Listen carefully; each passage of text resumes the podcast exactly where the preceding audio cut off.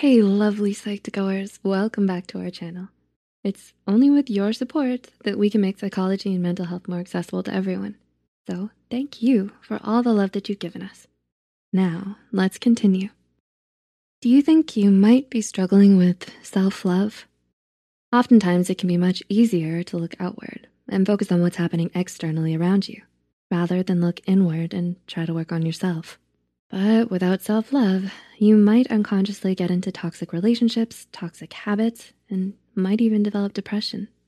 The first step to change this is self-awareness. So here are five indicators that you're struggling to love yourself. Number one, you feel bad when you take time out for yourself. Your brain needs support, and new OLLY Brainy Chews are a delightful way to take care of your cognitive health.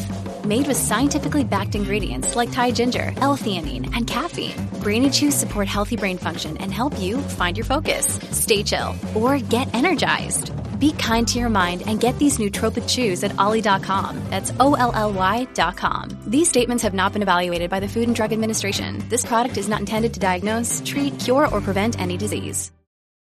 Do you feel guilty when you take time out for yourself? Do you feel like you could be doing other more productive things or that you should be helping others during your downtime? When you feel like this, you might have a low sense of self-worth and you think that it's wrong or selfish to put yourself first. Practicing proper self-care means taking time out for yourself too.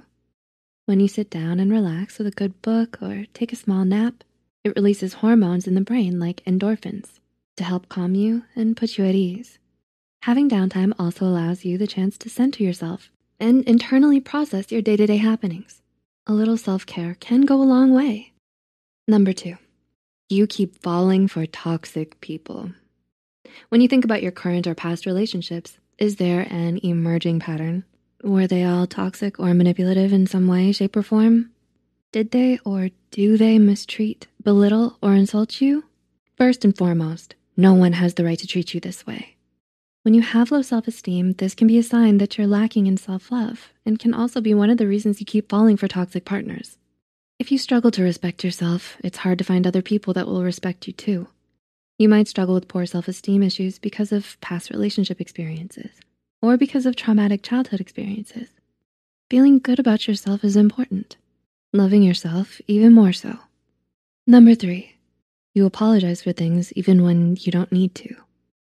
Do you find that you impulsively say sorry a lot? Do other people tell you to just stop apologizing? If this sounds like you, you're probably saying sorry even when you don't need to. The root of this impulse can be a lack of self-love.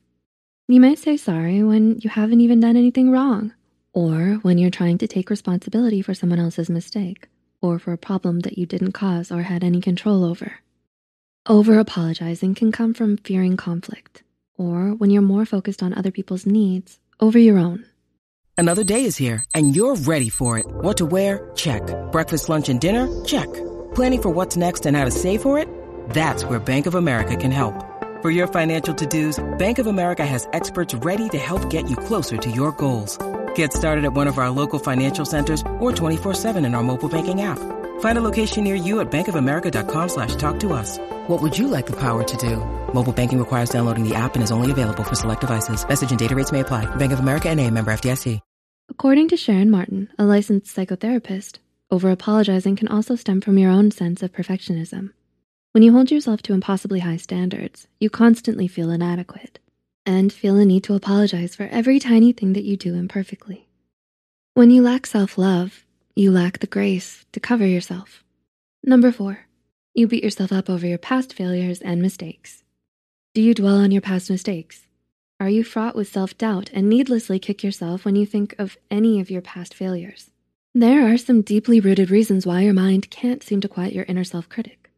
According to Dr. Kristin Neff's book, Self-Compassion, The Proven Power of Being Kind to Yourself, the self-critic in your mind perceives that past mistakes are equal to a real life danger, making you think that you're at risk of not being loved or accepted.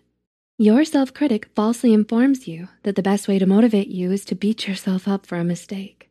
Dr. Neff goes on to explain that while listening to this relentless self-criticism may seem motivating in the short term, it could actually be demotivating in the long term. Self-compassion is a stronger tool, allowing you to acknowledge your mistake and move forward rather than ruminating on it. Self compassion and self love go hand in hand. And number five, you second guess yourself and struggle to trust your own intuition. If you're stuck in the mental loop of reliving your past mistakes, this can also make it harder to trust in yourself. Do you question whether you're good enough or assume unnecessary blame? Do you retreat from the idea of a more connected and active lifestyle? Stress management coach Celestine Fedley details self trust as a step towards self love. She suggests getting to the bottom of what your fears are by asking yourself what you're really scared of and taking time to silence your mind so you can lean into what your true feelings and desires are. Do you think you're struggling with self love? How do you foster self love in your life? Let us know in the comments below. If you have a friend or someone you care about who seems to lack self love, consider sharing this video with them. The studies and references used are listed in the description below. Don't forget to hit the like and subscribe button for more Psych2Go videos and turn on the notification bell icon to get notified whenever we post a new one. Thanks so much for watching and we'll see you soon.